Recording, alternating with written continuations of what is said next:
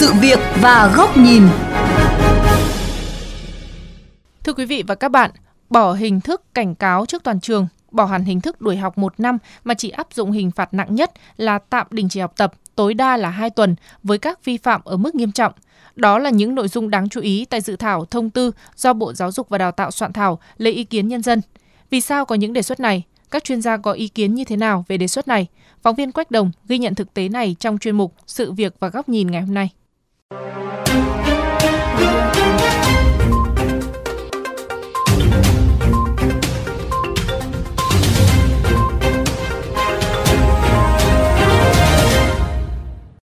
ai cũng có quyền đến trường, ai cũng quyền đi học. Vì vậy là đình chỉ học của em là mình sẽ tước đi quyền đi học tập của các em. Nếu mà đuổi học thì nó giống như là một cái gì đó nó sự trốn tránh trách nhiệm của à, chính bản thân nhà trường. Ở nhà khoảng 2 tuần ấy thì thời gian đấy đã đủ để cho các bạn suy nghĩ về hành vi của mình. Đó là những ý kiến của phụ huynh, của học sinh về một trong những nội dung mới tại dự thảo sửa đổi thông tư 08 do Bộ Giáo dục và Đào tạo soạn thảo về khen thưởng kỷ luật học sinh.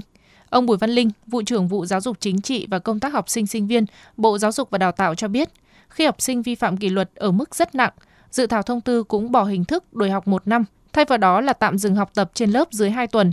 Theo luật giáo dục năm 2016, học sinh nghỉ học quá 45 ngày một năm sẽ không được lên lớp. Nếu đuổi học quá dài sẽ vi phạm vào số ngày nghỉ trong quy chế học tập của trường phổ thông và các em sẽ không có đủ điều kiện để lên lớp. Ông Linh phân tích.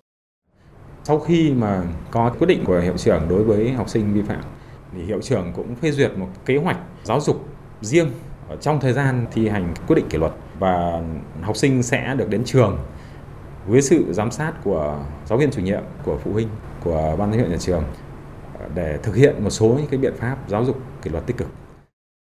Trước băn khoăn về việc giảm nhẹ hình thức xử lý với học sinh vi phạm kỷ luật có thể khiến biện pháp giáo dục giảm hiệu quả, thầy Nguyễn Xuân Khang, hiệu trưởng trường Mercury Hà Nội cho biết, việc kỷ luật học sinh trước toàn trường và đổi học một năm không những không phù hợp trong thời điểm hiện nay mà còn phản tác dụng. Thầy Nguyễn Xuân Khang cho rằng nhà trường phải tìm ra nguyên nhân sâu xa của những hành vi vi phạm để có biện pháp giáo dục thích hợp, giúp học sinh tiến bộ. Đó là vai trò của bộ phận tư vấn tâm lý học đường trong các trường trung học cơ sở, trung học phổ thông. Đi sâu hoàn cảnh phạm lỗi, rồi nội tâm của đứa trẻ trước khi phạm lỗi và sau khi phạm lỗi, điều đó rất quan trọng bởi vì đó là cái gốc của vấn đề. Và biết cái gốc vấn đề thì ắt là có cái cách giải quyết hiệu quả để cho vấn đề nó được triệt để hay nói một cách khác là để học sinh tiến bộ một cách bền vững. Thầy Nguyễn Quốc Bình, nguyên hiệu trưởng trường Trung học phổ thông Lê Quý Đôn Hà Nội cũng cho rằng, với các hình thức vi phạm đặc biệt nghiêm trọng như đánh bạn có tổ chức hoặc có sử dụng hung khí thì nhà trường phải có hình thức xử lý phù hợp, có thể kéo dài thời gian kỷ luật.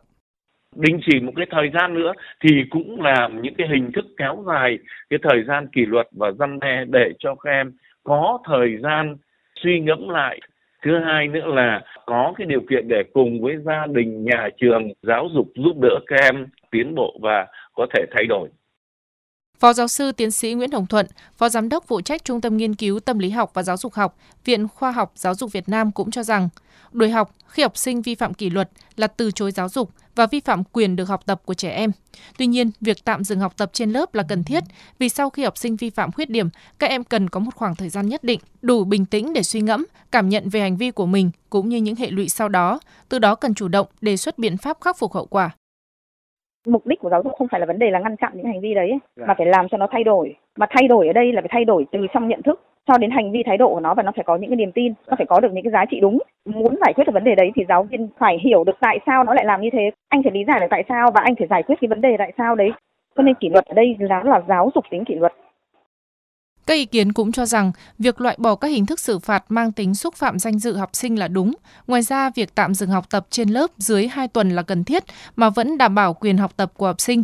Bởi lẽ nhà trường không phải cơ quan hành pháp, chỉ coi trọng các hình phạt nghiêm khắc để gian đe học sinh, mà nhà trường phải giáo dục để thay đổi tích cực được học sinh của mình.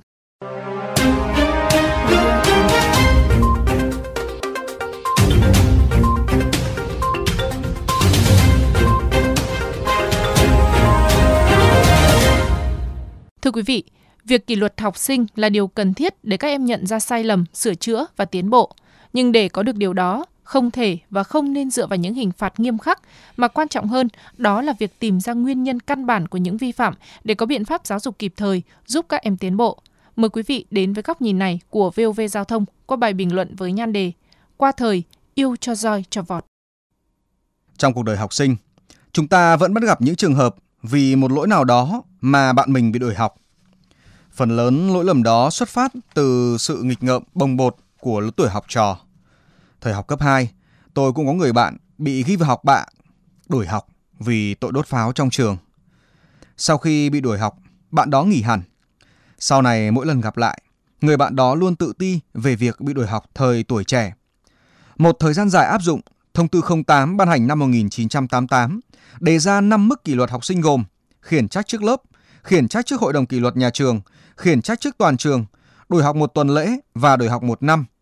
Chỉ cần bị phơi bình trước toàn trường, rất nhiều học sinh đã tự ti, mặc cảm dẫn đến quyết định bỏ học. Chưa nói đến quyết định đổi học một năm. Hầu hết đều coi như dấu chấm hết con đường học vấn của mỗi con người. Có bao nhiêu người, bao nhiêu số phận bị thay đổi theo hướng tiêu cực bởi quyết định đổi học. Rất khó thống kê con số này, nhưng chắc chắn không phải là ít. Cách đây 2 năm, dư luận xôn xao trước câu chuyện 8 học sinh lớp 10 ở Thanh Hóa nói xấu giáo viên, nhà trường trên mạng xã hội, đối diện với mức án nặng với 7 em bị đuổi học từ một tuần đến cả năm học.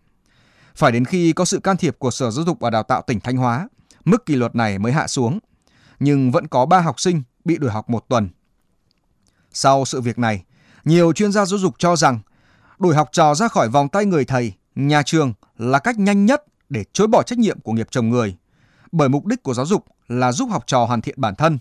Nếu học sinh làm sai là bị đuổi thì chẳng khác nào từ chối trách nhiệm giáo dục của nhà trường.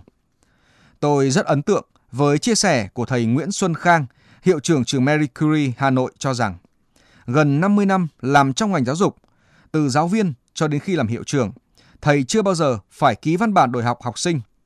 Ngày mới đây, trường Marie Curie cũng xảy ra câu chuyện xúc phạm giáo viên trên mạng xã hội. Nhiều thầy cô bức xúc muốn thành lập hội đồng kỷ luật với sự có mặt của ban giám hiệu, của giáo viên chủ nhiệm và phụ huynh học sinh. Thầy Khang vì như nhà trường đã chuẩn bị cả thủy, lục, không quân để tấn công một em học sinh. Do vậy, thay vì phản ứng và ra quyết định đuổi học như câu chuyện ở Thanh Hóa, thầy Khang đã quyết định không có cuộc họp nào cả. Chỉ sau một tuần lễ, học sinh vi phạm nội quy đã gặp cô giáo, khóc và xin lỗi.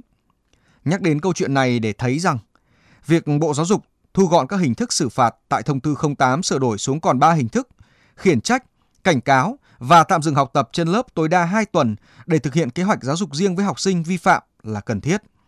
Bởi nhà trường khác với cơ quan hành chính, lấy hình phạt làm công cụ gian đe, nhà trường phải là nơi giáo dục để học trò tiến bộ. 32 năm kể từ khi thông tư 08 được ban hành, thực tế cuộc sống đã có nhiều thay đổi, xu hướng giáo dục không trừng phạt đã xuất hiện và lan tỏa. Hơn ai hết, xu hướng này cần sớm được ban hành thành văn bản quy phạm chính thức để những người làm giáo dục dễ dàng tiếp cận và thực thi, qua đó khơi gợi và phát huy niềm thiện trong mỗi con người, nhất là từ lứa tuổi học sinh. Bởi thế, dự thảo của Bộ Giáo dục và Đào tạo bỏ quy định đuổi học một năm và các hình thức kỷ luật mang tính bêu học sinh nếu được thực thi, chắc chắn sẽ nhận được sự đồng tình của chính thầy cô, phụ huynh và các em vì đó là giáo dục nhân văn vì con người chứ không phải yêu cho roi, cho vọt.